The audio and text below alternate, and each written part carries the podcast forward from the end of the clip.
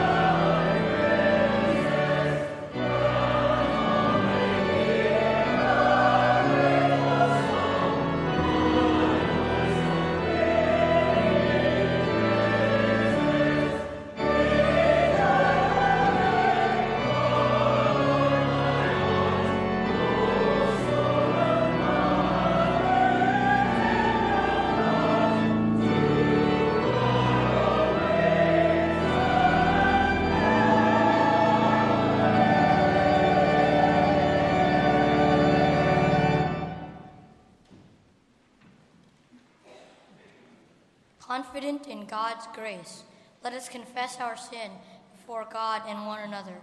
Let us pray. God of each moment, we tend to separate our lives into work and play, labor and rest.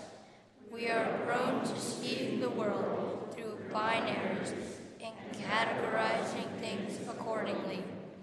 We have trouble allowing our faith to inform the entirety of our lives. We struggle to see our work as a calling or a means by which we can enact our beliefs. Remind us that all our work is for your glory and help us to act accordingly. Amen. Friends, hear and believe the good news of the gospel. We are saved by grace through faith. In Jesus Christ we are forgiven. Thanks be to God. Amen.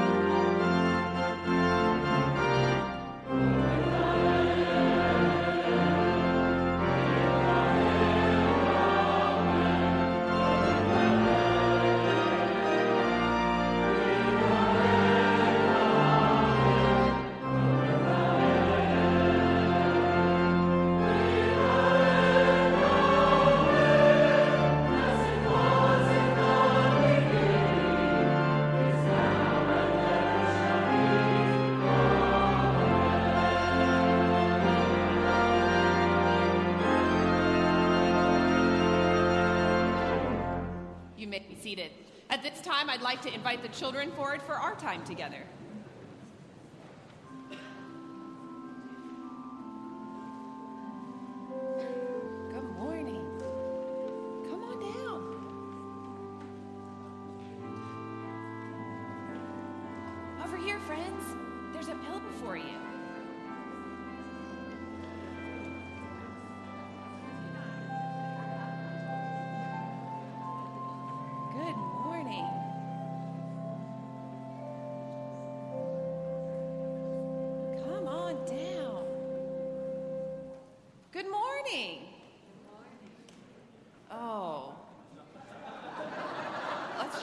Try again. Good morning. Awesome. It's so nice to see you guys this morning. Has anybody ever noticed that shoes come in all kinds of different types and sizes and shapes? Does anybody have their church shoes on today? Yeah? Good. Can I see your church shoes? You do. You have church shoes on today. What about, does anybody have some of these shoes?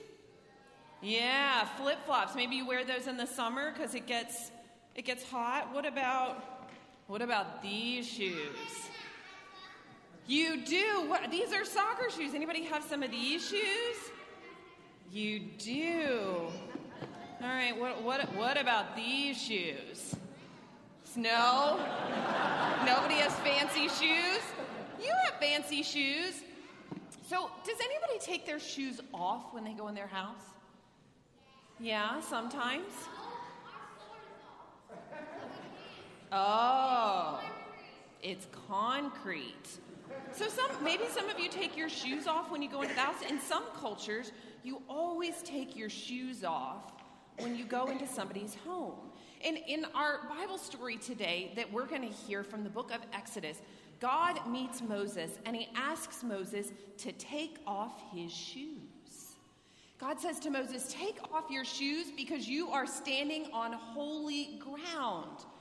Why might the ground be where God, where Moses is standing, be holy? Why would God say that? Any ideas?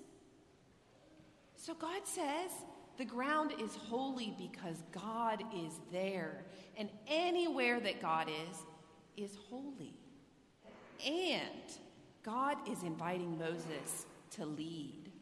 Does anybody have something that they're good at that they feel like that God could use? You good at some things? You are wonderful at helping your parents. Boating and cooking, a very talented crowd. I love it.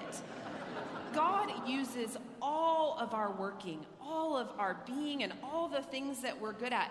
So, no matter what kind of shoes we're wearing, whether we're in church with our, our fancy church shoes, or whether we're at the beach or the pool with our flip flops or on the soccer with our soccer shoes, God can use our work to do great things. Friends, will you pray with me? You repeat after me. Dear God, Dear God we, are standing, we are standing on holy ground. On holy ground. Thank you for using us, for using us to do your work, do your work. in the world. Amen. Thank you, friends, for spending time with us. You can return to your seats this morning.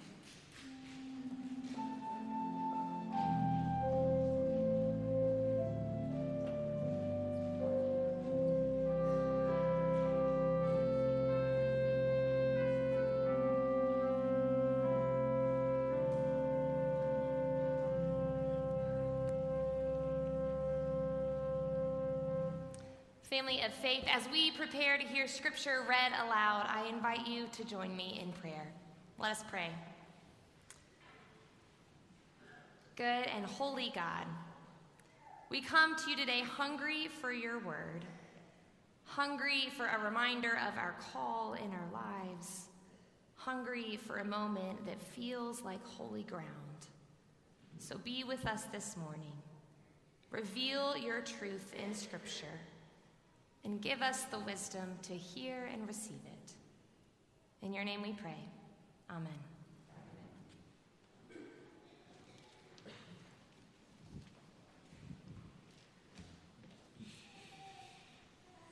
So, we continue our summer sermon series. If you're visiting with us this morning, we're so glad that you're here. You need to know that we've been engaging in a conversation all summer, um, a conversation uh, with the headline, A Sacred Ordinary Life.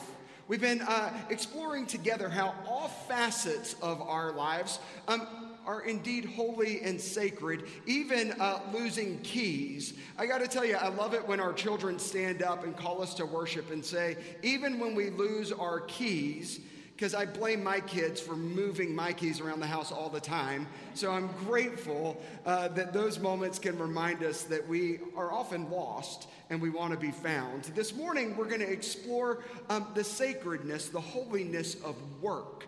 And so we're going to turn to Exodus, into the third chapter of Exodus, when God calls someone to a new way of life when that person is at work.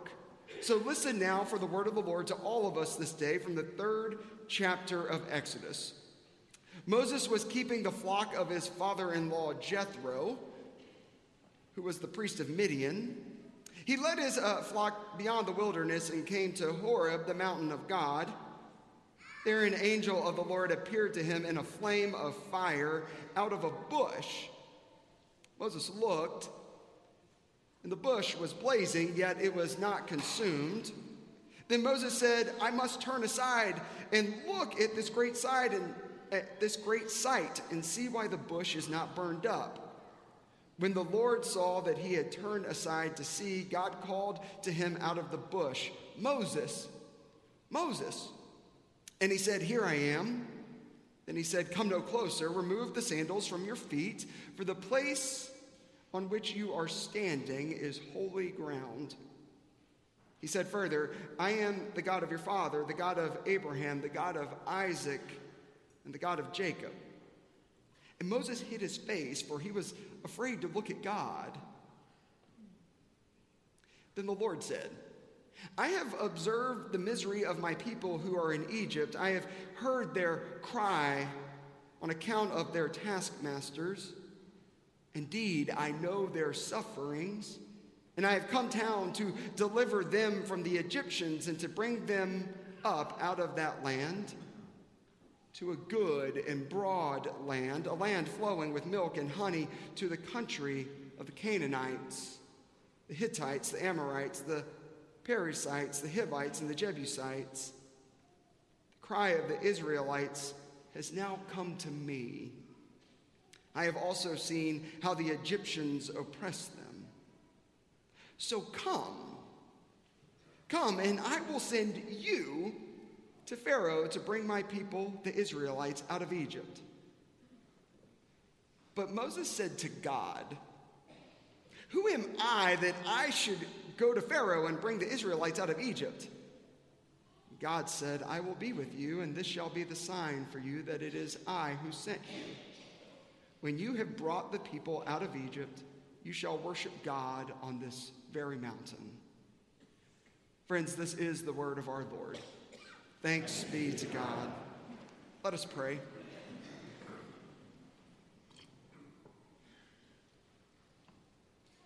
Remind us, O oh God, that you hover here. You hover here just as you hovered over the waters of creation. So reach across the ages and breathe new life into these ancient words that they would be your word to us here and now and breathe new life into the words of my mouth and into the meditations of all of our hearts that all would be acceptable and pleasing to you, O God. For you are our rock and our Redeemer. For we pray in Christ's holy name. Amen.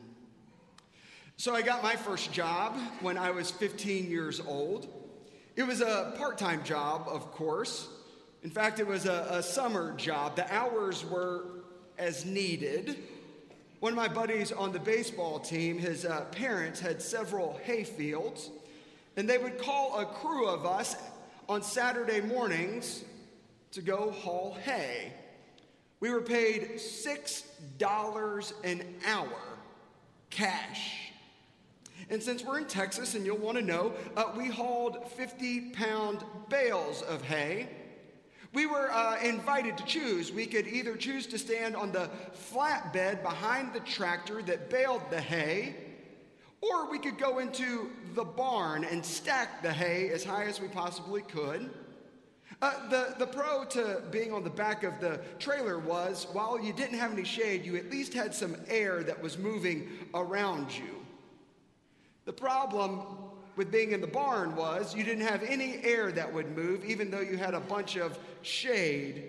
A full day of hauling hay, a full day of hauling hay would net me just under $50 and a drink of my choice at the gas station on the way home, which was usually an orange Gatorade that was ice cold. I got to tell you, looking back on it, I think that those were the hardest $48 that I've ever made in my life. If I would have known then what I know now, I would have been a babysitter in the Park Cities and made $48 in a couple hours.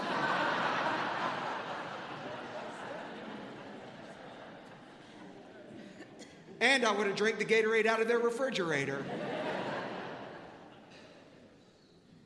That first kind of that first job began a string of all kinds of jobs for me. From working in a shoe store to then a family office, a law firm, a summer camp, and then uh, numerous churches.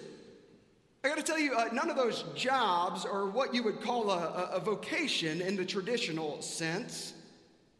And yet, there were people that I worked around all the time that, that worked in these settings full time. They spent their lives working as a, a clerks and, and lawyers and secretaries and directors and so on. Was that their vocation? A different way to ask was that what they were made to do, created for, called to? I can remember uh, being a teenager, and I was introduced to the theologian Frederick Buechner, a youth advisor at my church gave me his book entitled Now and Then. I remember I read that entire book in one sitting on a Saturday afternoon on the screened in porch of my parents' home. It was like tasting water for the first time. I couldn't get a, enough of it. I went on to read every book that Frederick Buechner wrote in the next three months. And yes, at the time I thought this was completely normal behavior for a 16 year old. I should have known then that I would end up in the ministry. Buechner's take on vocation gets quoted often. Buechner says that vocation is where your deepest joy and the world's greatest need, where they collide. Where your greatest joy and the world's greatest need, where they meet. I've used Buechner's words uh, to help guide people who are discerning a call in their lives. I've turned to those words uh, for discernment in my own life. And I continue to turn to them because they suggest that our lives have a, a deeper purpose, a greater meaning than we could ever imagine. That our lives are literally made for something. Who doesn't hunger for that type of fulfillment? I don't know. I think sometimes we often think uh, we think of vocation as the one thing we are called to do for our entire lives. And yet, I suspect, like you, I look back over my life and I could never have imagined my life taking the shape and the form that it has taken. I mean, if you would have told me when I was 16 years old in South Carolina that I would be standing in this pulpit in Dallas, Texas this morning as your senior pastor, I would have looked at you like you were off. that thought would have been as foreign to me as going to France for the summer. And yet, there have been thousands of moments. There have been thousands of moments that have led us to this very moment. Thousands of moments that have led us to this sanctuary this morning. Thousands of what we would consider tiny moments that have led us to a life that we could have never arrived at on our own. Could you have imagined being here, sitting in this sanctuary, sitting next to who you're sitting next to this morning when you were 16? In our passage this morning, uh, Moses could have never imagined the life that God was leading him toward. Moses was in hiding, in fact. He was in hiding in Midian after killing an Egyptian man. Moses fled to Midian, which is uh, 265 miles southeast of Egypt. Moses fled because he was in fear of the execution that awaited him back in Egypt. But Moses has built a life in Midian now. He's married a local priest daughter. He has a family and is, has a livelihood that is based on tending his father in law's sheep. Moses is going about uh, his daily work when he's encountered by the holy in a burning bush. The burning uh, bush is God calling Moses to make an external change in his life. God is calling Moses to leave his life in Midian, to go back to Egypt and lead God's people out of slavery. Moses is being called to a, a, different life, a new way of being, a life beyond all that he could have ever imagined.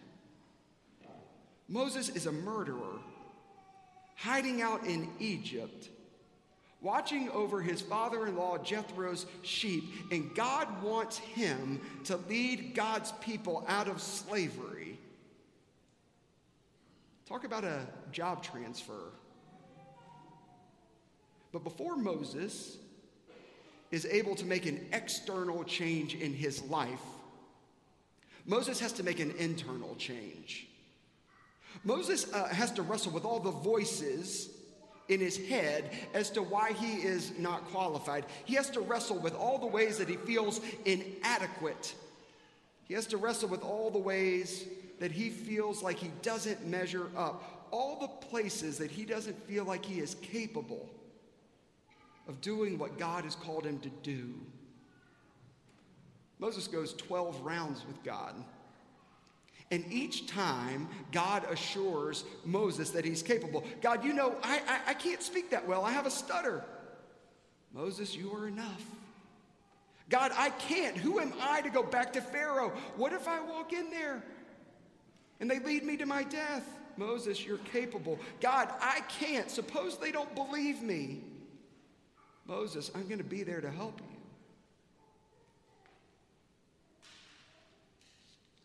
As I've been wrestling with the text this week, it seems to me that these internal changes for Moses are more important than the external change that Moses is called to. Moses had to let go of his fear. Moses had to let go of his sense of inadequacy. Moses has to trust that through the power of God that he is enough. The internal changes, the tiny changes led Moses to one giant external change that led him to a different way of life, to a different way of being in the world. I think that Moses and his experience through the burning bush helped him to understand that vocation was first rooted in his identity his vocation was first rooted in his identity as belonging first and foremost to God. Moses came to see that his life, all parts of his life, belonged to God. Moses came to see that there was actually no separation between Moses' faith life and Moses' work life. There was no difference between Moses' personal life and Moses' faith in God. Moses was at work when God called him. And even though the type of work that he was called to did change, Moses found his place in God's family. He found through God's power he was enough. Which leads me to wonder what if vocation is less about what we do? What if vocation is, is much less about what we do and more about how we go about doing whatever it is that we do.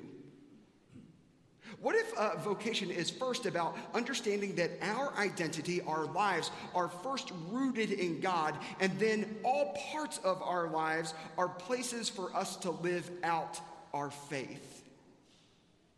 What if vocation is about understanding that we, in fact, do not have a church life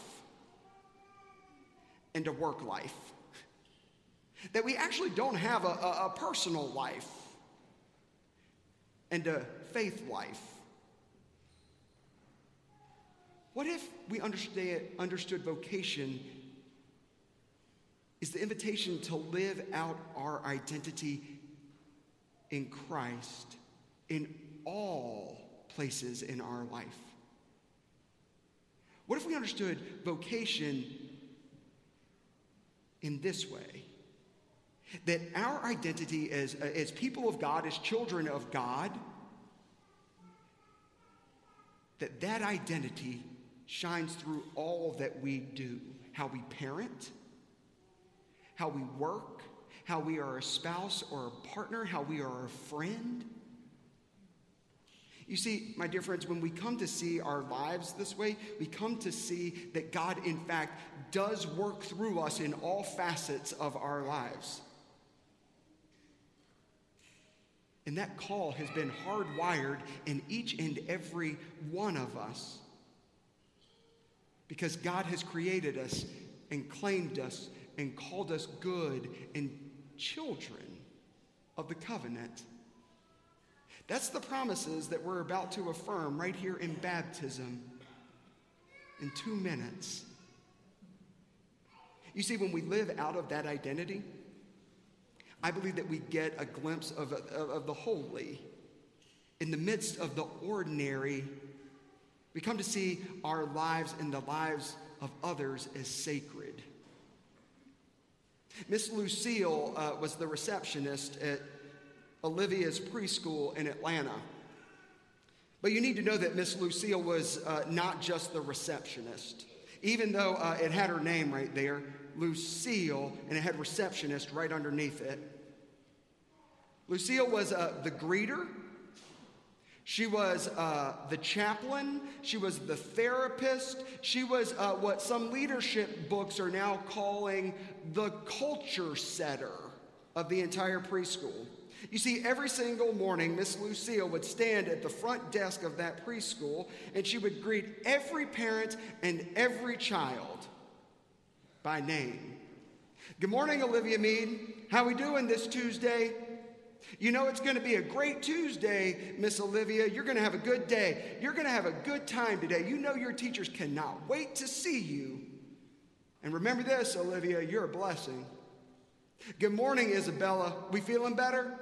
I know yesterday our tummy hurt, but don't worry, we're not going to serve that for lunch ever again. You're going to have a great day.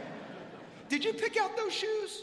Your teachers are never going to be able to, to chase you down in those shoes. I bet you're the fastest kid in the whole school when you wear those shoes. I used to love hearing Miss Lucille greet people.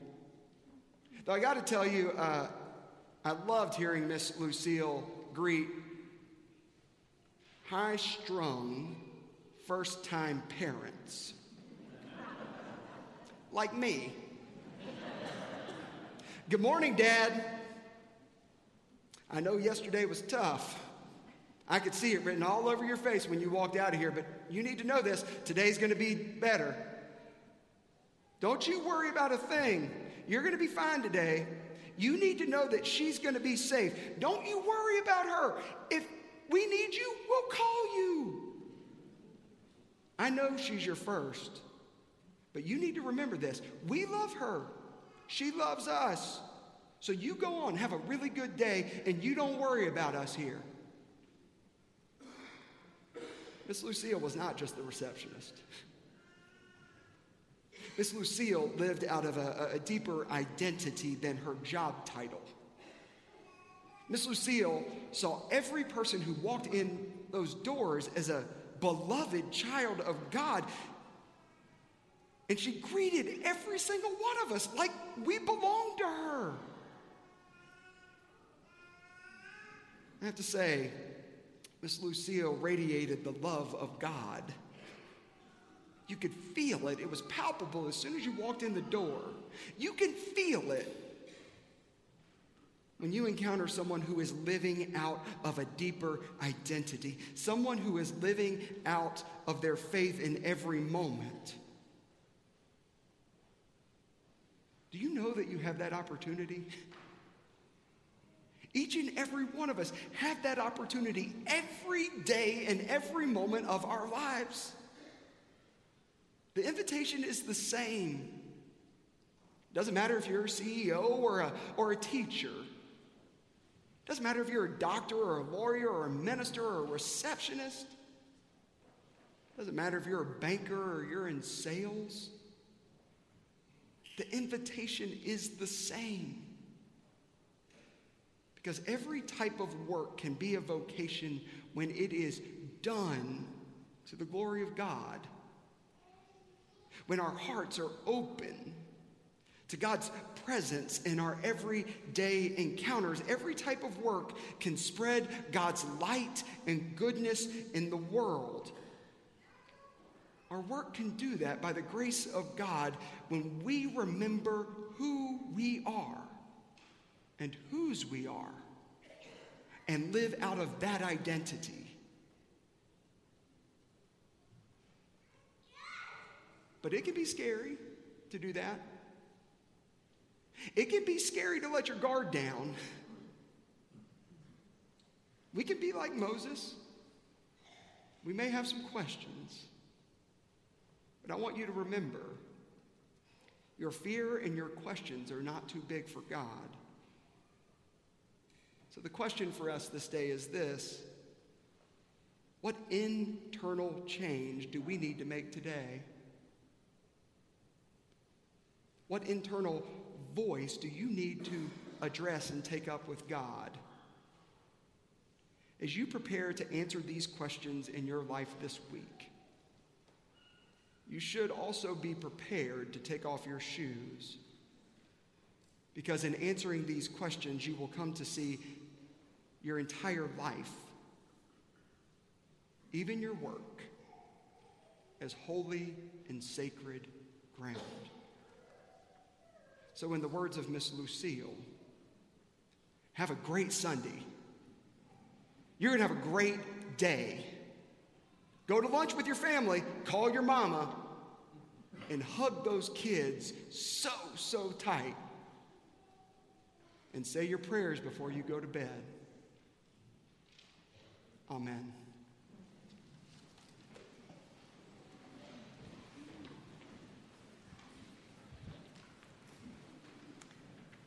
Friends, having heard the word read and proclaimed, we are invited to respond. So I invite you to rise either in body or in spirit and join me in the affirmation of faith.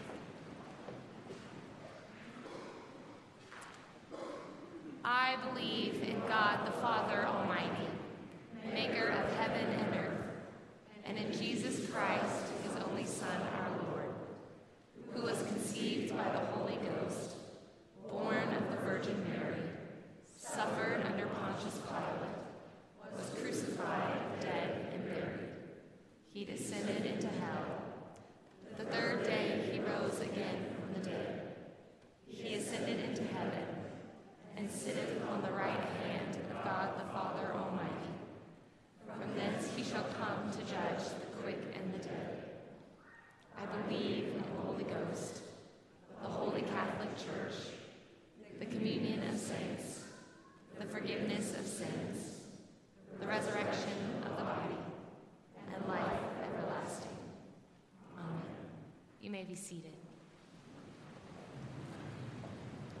Friends, as we prepare to pray as one voice for our church and our community and our world, I would invite you to take note of those joys and concerns that are listed on the back page of your worship bulletin, that you might remember those members and friends in your prayers in the days and weeks ahead. We also do invite you following worship to head through the doors to your left and stop by the tables that are underneath the windows just outside the door. Those tables have care letters for those in this community who are experiencing joys or concerns, and we invite you to sign those letters, whether you know those individuals or not, that your signature would be a word of hope and encouragement to them at this time in their lives. We do have some joys just to lift up this morning. We give thanks for our mission team in Puerto Rico. They returned this evening and are grateful for all of their good work. As you leave worship today, you are also invited to stop by the photo wall, which has photos of all the things that have been happening in our ministry this summer, as well as places that you have found the sacred in the midst of the ordinary, including photos um, from the mission team of their recent week. And so we give thanks for their work.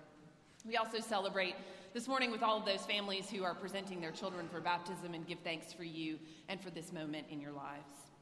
Friends, let us go before a loving God in prayer this day. Let us pray.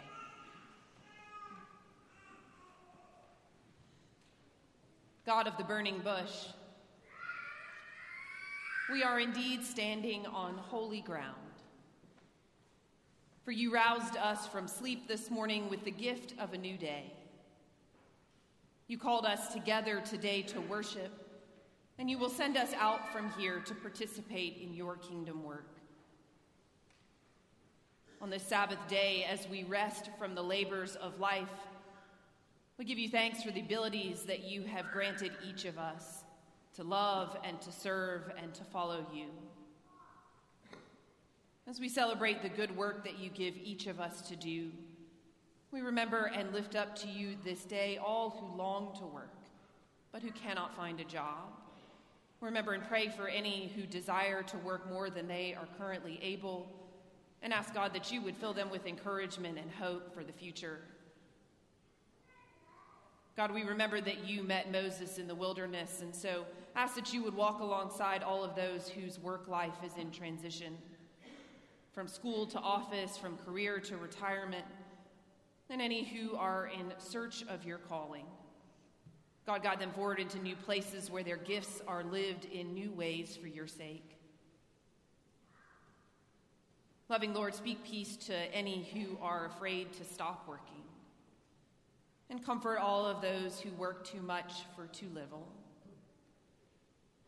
We thank you for the labor of all those who choose to work without pay, and any who have labored the journey with you and who are at the end of their life's work.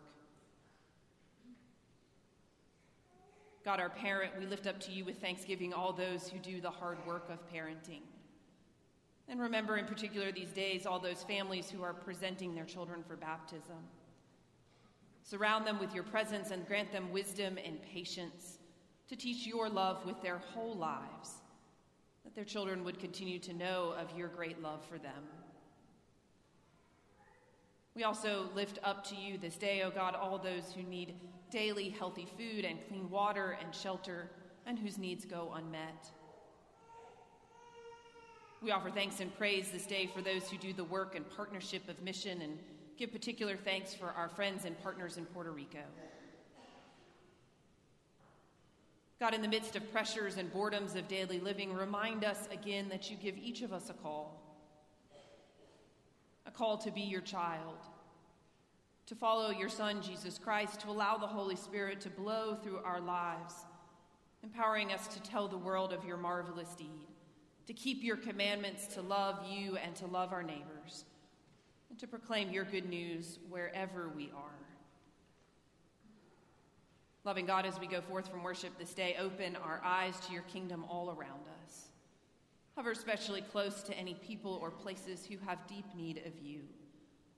And we pause in silence as we lift up to you those names who remain on our hearts this day.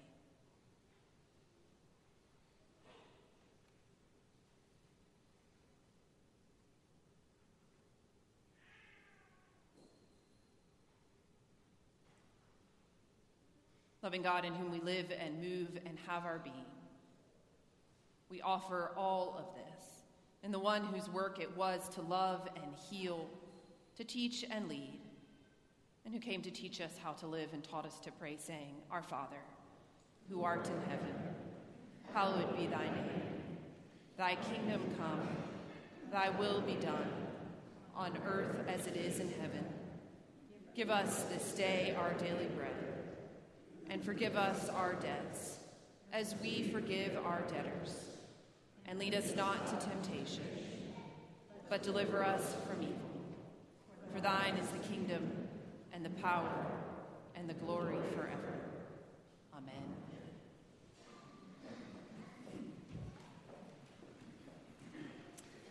Friends, part of being a person of faith is paying attention to our work and how we might serve God in it.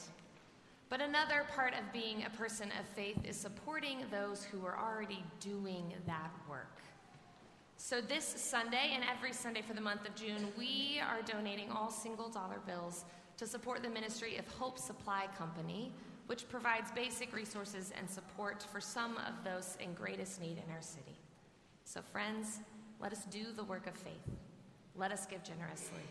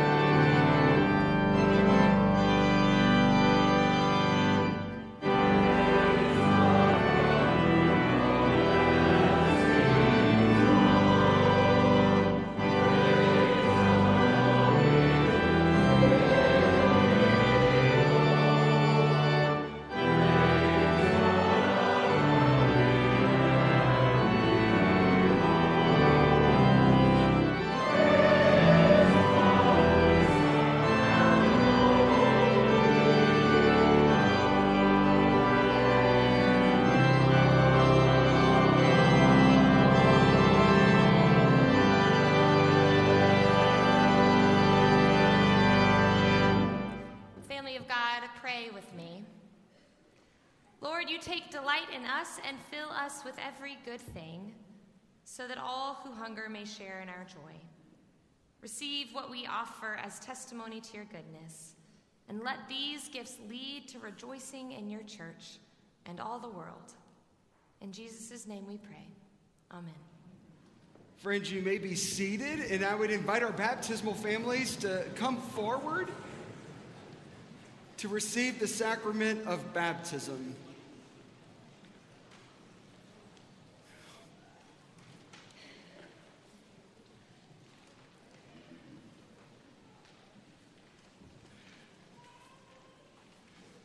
Friends, we gather around this font to remember that uh, there's nothing that we can do to ever earn God's love. That long before uh, we knew who God was, long before we uh, even recognized who our parents were, long before we even knew what love was or who we would love, God first reached out and claimed us as God's own, as beloved, as children of God. And there are going to be seasons of our lives uh, when, we, when we love God back and all is right in our relationship with God. And that's going to feel like we are living up to our baptismal vows. And then there are going to be seasons of our lives when we let go of God there are going to be seasons uh, when we question and walk away, but it does not change the fact that God has first reached out to us. There is nothing in this life, nothing in this world that would ever cause God to let go of us. So, in the waters of baptism, that is the claim that we celebrate this day with these beautiful children, all five of them, that long before they knew who God was, that God has already said, I love you and you belong to me. So, friends, I invite you to remember your baptism this day. That is to say, to remember these holy and sacred claims on your very life. On behalf of the session, I present Hattie Ann Charles, Madison Shelby Como, Louise May Conzila, Coleman Rep Armstrong, and Owen Armstrong Roberts to be baptized. So Lori and Wes and Shelby and Matt and Jenny and Jamie, Lindsay and Bo, Meredith and Michael. Do you desire for your child to be baptized? If so, please say, I do. Leaning on the gracious mercy of God, do you trust that goodness is stronger than evil? That light is stronger than darkness? That love is stronger than hate? That life is stronger than death, and that Christ Jesus is strongest of all? If so, please say, I do. Empowered by the Holy Spirit, will you take the risk of faith every day, seeking to embody the expansive love of Jesus Christ in all that you say and all that you do? If so, please say, I will. Do you promise to tell your child the stories of the Christian faith? To pray for them, and to remember for yourself and your child that they belong first and always to the love of God, which we know through Jesus Christ our Lord. If so, please say, I do. Do you, as members of the Church of Jesus Christ, promise to guide and nurture Hattie, Maddie, Louise, Coleman, and Owen with love and prayer through teaching and service? Encouraging them to know and follow our faithful Savior, Jesus Christ. Do you? We do.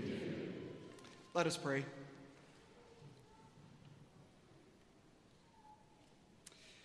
Holy God, this water is ordinary,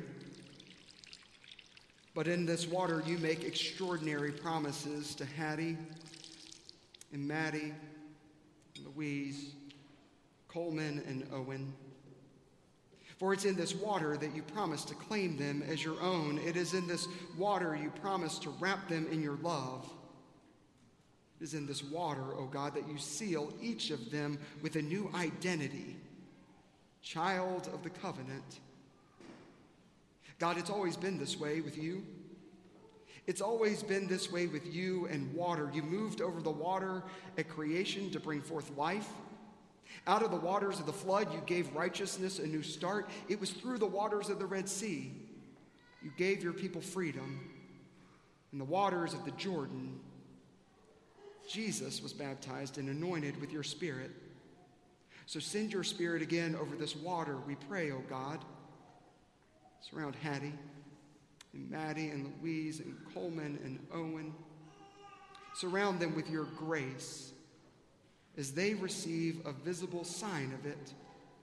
And renew us all with the gifts of new beginnings and deep belonging, so that with these young ones we may go from here in joy as your beloved family. For we pray in Christ's holy name. Amen. By what name shall this child be baptized? Oh, Hattie, hi. Sweet thing. I'm going to move this back. I know. Hattie, I baptize you in the name of the Father, and the Son, and the Holy Spirit. You are marked and sealed as Christ's own forever. Amen.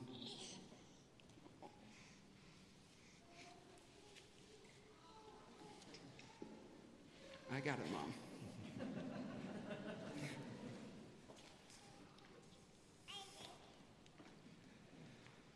By what name shall this child be baptized? Owen Armstrong. Come here, Owen. Come here, buddy. Hi. Owen Armstrong.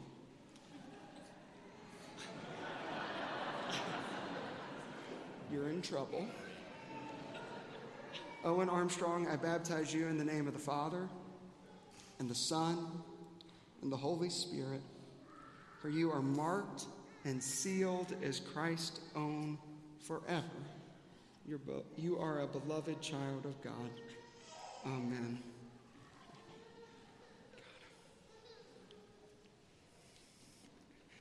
By what name shall this child be baptized?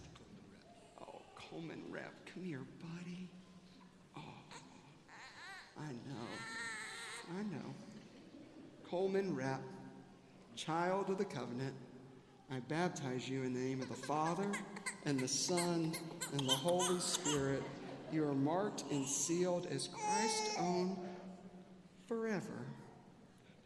Amen. Got him, Dad? All right.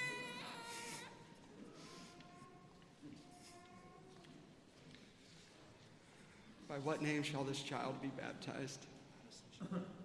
Madison, come here. Hi. Mom and Dad are right there. Okay? Madison. Hi. Madison, child of the covenant, I baptize you in the name of the Father and the Son and the Holy Spirit. You are marked and sealed as Christ's own forever. You are a beloved child of God. Amen. I don't think she wants to go back. Got her? All right.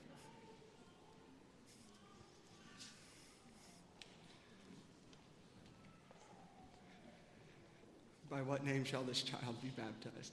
Louise May. All right, Louise May. Hi. Hello.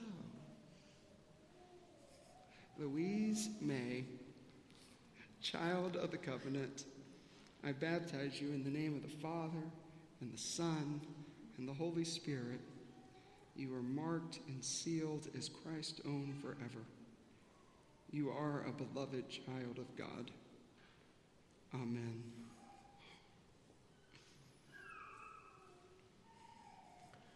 Hattie Ann Charles, Madison Shelby, Shelby Como, Louise May Conzila, Coleman Rep Armstrong, and Owen Armstrong Roberts are now received into the Holy Catholic Church. Through baptism, God has made them members of the household of faith to share with us in the priesthood of Christ. So, little ones, these are your extended family. These are going to be your aunts and your uncles, and they're going to teach you where the water fountain is, and they're going to teach you about the stories of Jesus, and they're going to make sure every single Sunday that you're here that you remember that you are a child of God, that you belong to God, and that you are loved. So it's time for you to meet your extended family. I would invite our other ministers forward.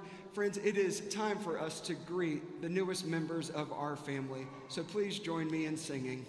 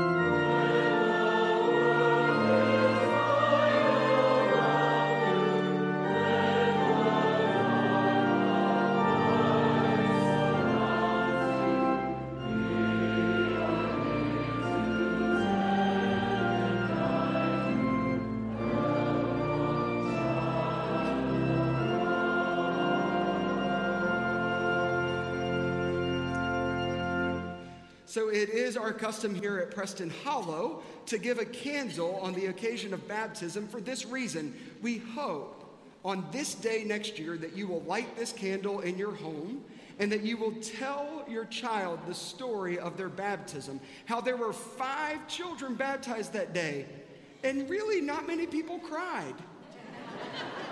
and I want you to remind them that they are loved, and every time they walk in this church, that they should be reminded that they're loved, that they're a child of God, and they belong to God forever. Thanks be to God. Amen. Friends, will you please stand with me and join me in singing our closing hymn? I don't really want to give a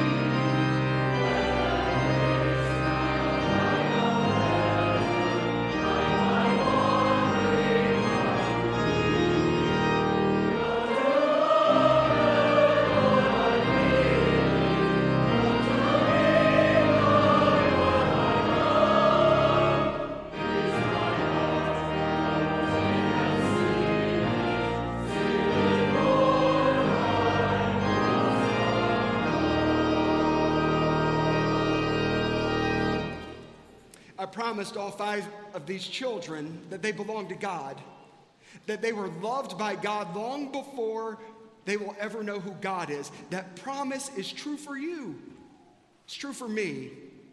So go forth from this hour of worship to be the church in the world and live as though it were true through every moment of every day.